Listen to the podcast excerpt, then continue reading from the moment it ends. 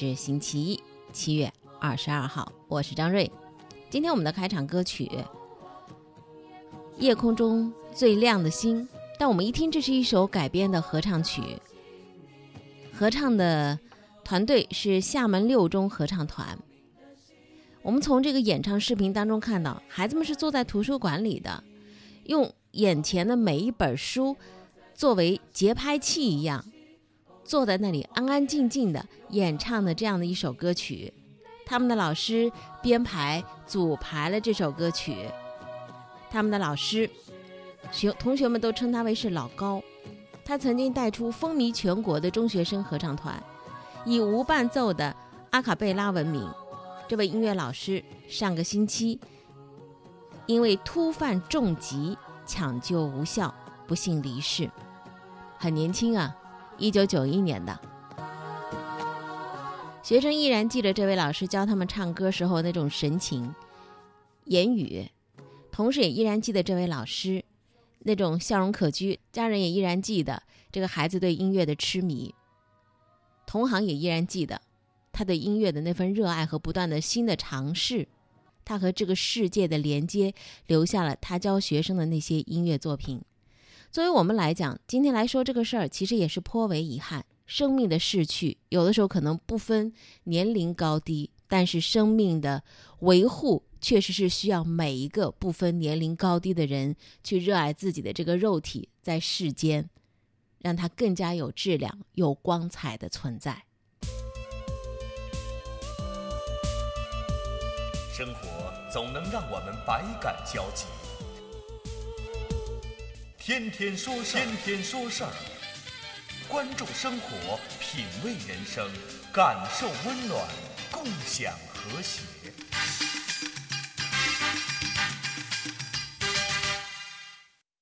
个体的生命是孤立的、弱小的、弱到不堪一击。通过和他人的连结和世界的连结，可以变得强大，也强大到岁月不可能将它给磨灭掉。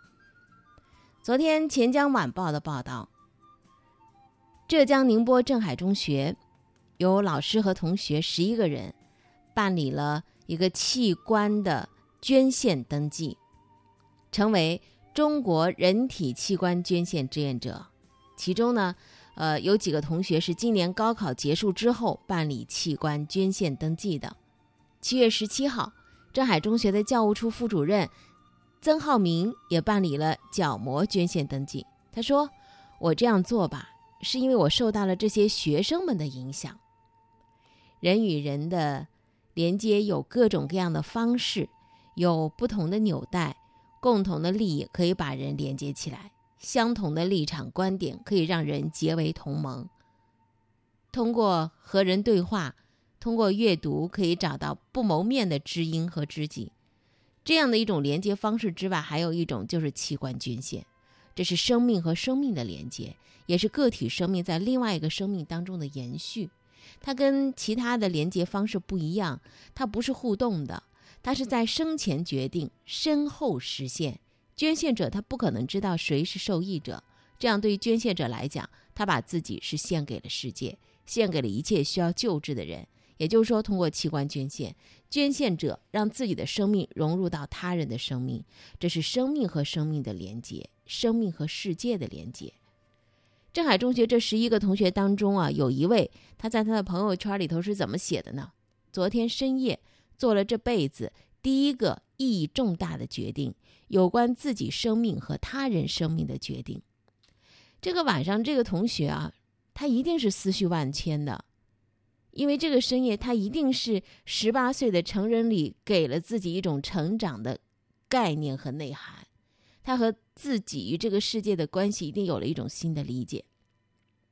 很多年前也有一个人记下了他在深夜里头的思绪，他怎么写的呢？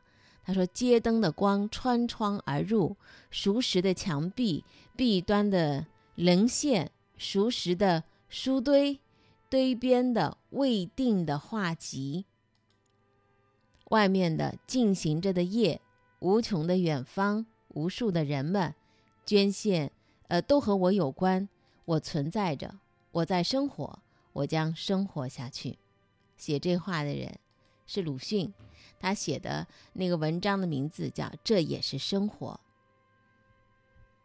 其中那句话：“无穷的远方，无穷的人们都和我有关。”呃，捐献器官的志愿者也会觉得这是自己特别想说的。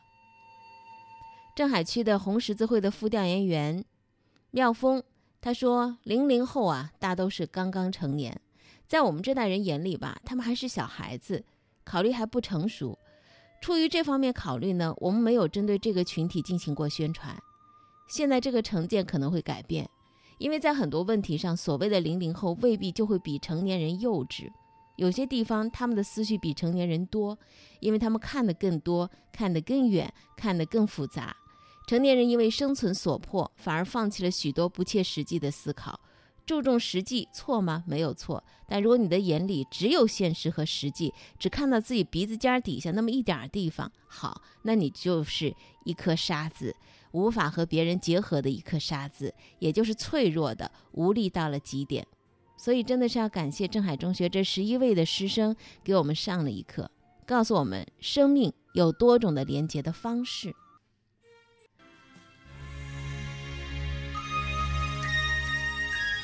多种声音，一个世界。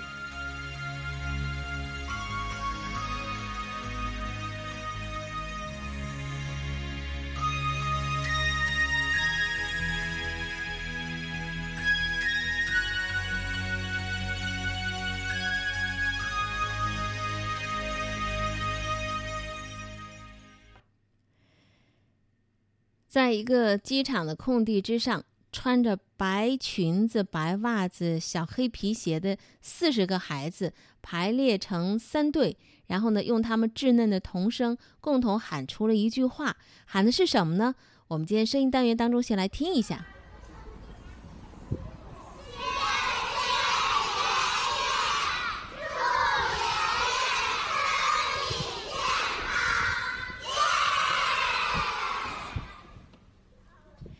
这群孩子喊出的是“谢谢爷爷，祝爷爷身体健康”。那么这个爷爷又是谁呢？这就是我们接下来由声音单元而带出来一个事情。这爷爷啊是李嘉诚。这两天也算是上个星期的一个热点新闻吧。七月十六号，在北海道的机场，这群孩子呢是上海市小白鸽舞蹈团的小团员，他们这次是到日本演出。在这个机场，老师带着四十多个孩子要坐自动扶梯，正好碰到李嘉诚和他的团队工作人员呢，也要搭乘自动扶梯。他们一看啊，对方团队当中有老人，所以呢，就让他们先乘啊，让这个团队先乘扶梯。但是呢，当时老师和孩子，孩子肯定也不知道是谁，老师也没认出来这人就是李嘉诚。那么李嘉诚的团队呢，坚持让孩子先上自动扶梯，所以你看。第一个场景是在自动自动扶梯口，就出现了一个相互礼让的这样的一幕。后来孩子们下了自动扶梯，在机场等待大巴的过程当中呢，李嘉诚一行人也赶来等车。在等的过程当中，这老人和孩子就聊天了。李嘉诚就问这些孩子：“你们打哪来呀？多大了呀？你们到日本来干什么呀？”这群小。小孩子啊，天真可爱，活泼开朗，叽叽喳喳，叽叽喳喳的。那孩子的天性啊，绽放无疑，回答了所有的问题，还纷纷说自己有多热爱的舞蹈。孩子并不知道这位老人是谁，而且呢，孩子们在交谈当中也告诉李嘉诚了，说我们是来跳舞比赛的，参加的是一个国际的青少年舞蹈比赛。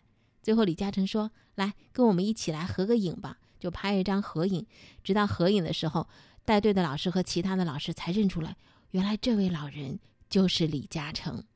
临走之前吧，李嘉诚还问，呃，那个带队老师赵维能够要个名片联系方式。这老师身上还没带名片，所以呢，呃，就没有直接的这个名片的交换啊。但后来秘书呢找到这个老师，当天的晚上，通过其他方式找到这老师，把白天在机场的合影发给了老师。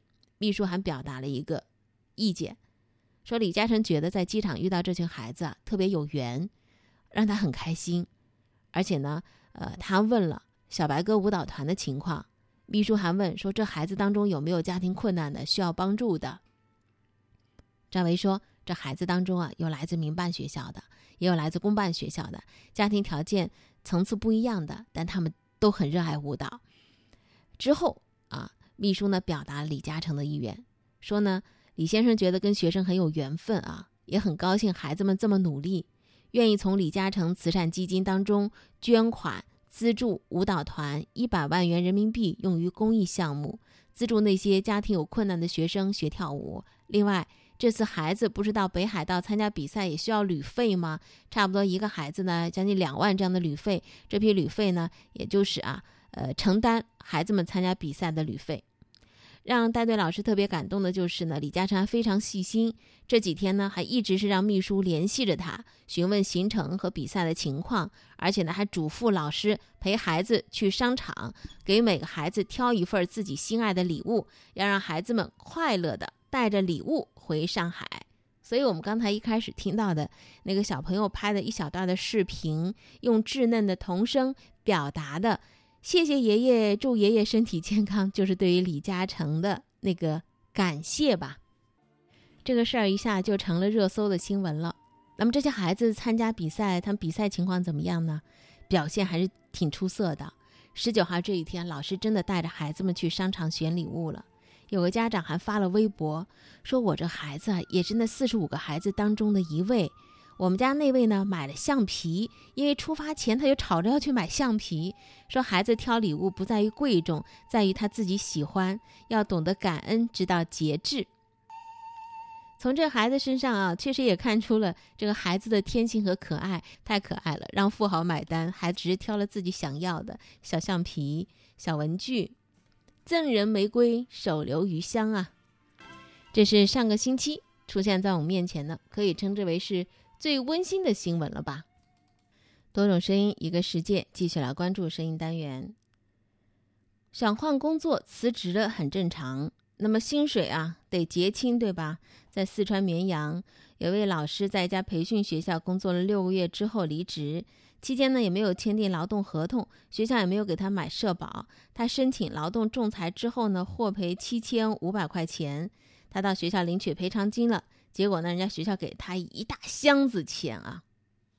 这一大箱子钱是多少钱呢？全是硬币，数了六个小时，多少呢？一共是一万五千美。再看看视频画面当中的一毛的、五毛的、一块钱的，还算大数的了。获赔七千五，让你数六个小时，一万五千枚的硬币啊！这学校呢？你你你你能说他没付他钱吗？他付了，但显然呢是一个是缺乏善意的啊。这个事情事情给处理了，你们用硬币来侮辱我这件事情就非常不对。人民币是侮辱人的吗？说的硬币是对人的一种侮辱嘛？我拿收据的前提是我要点清这个数目是否对，对不对？他点清楚了嘛？昨天的话点到。一直一直点到银行下班，我们都没有点清楚。最后我们只是说很非常无奈的去处理这件事情。我那天走银行去数了一下，接近一万五。因为当时处理这个事情是我们之前培训几个几个老师，他说既然说既然说你要走了，我现在就是要报罚你。我们负责人说的是，啊，我反正都是赔钱给你。我这个硬币也是钱，你你可以选择，你可以选择接受，你可以选择接受。因为我跟他说的，我说啊这个钱要数很久，然后他说的是，那你就一个一个的数噻，一个一个的数的话，也数不了好久噻，数了接近两个小时。七月十六号数了，就是数了一部分没有数完，然后七月十七号又去跟到银行人员又数了一次。我现在就想把这件事情给曝光，我只是希望他们当面跟我道歉，还要给我赔偿。不是我给他赔硬币，我走的时候我给他们拿的一百块钱的人民币，员工群里头我都给他们说的，我算了不要这么做，但是结果他们都没听我的。听出来了没？这负责人呀，推得干干净净的。这是我下面具体办事的员工啊，他们个人气不过，然后把一百块钱换成了这个硬币。嗯，您听了这样的事情，您会觉得，如果说作为那个辞职的老师的张老师来讲的话，他有什么样的办法去应对呢？细想一下，无论是再高明的应对的方法，一来一去没完没了。再反过来想一下，不管是那培训机构的负责的人的这个安排，还是下面员工的自己的行为，我觉得他们也够累的。你想想看啊，要把这硬币全都换到手，起码一家银行也给不了那么多，得跑好几家银行。大热天的颠来倒去的，只是为了自己在私底下怯怯的捂嘴偷笑那么十分钟时间吗？损人不利己的事情，还是少做为好。感谢各位的收听，生活比新闻更精彩。听说事儿吧是我们另外的音频分享平台，也欢迎大家的关注。更多的音频内容在喜马拉雅听说事儿吧。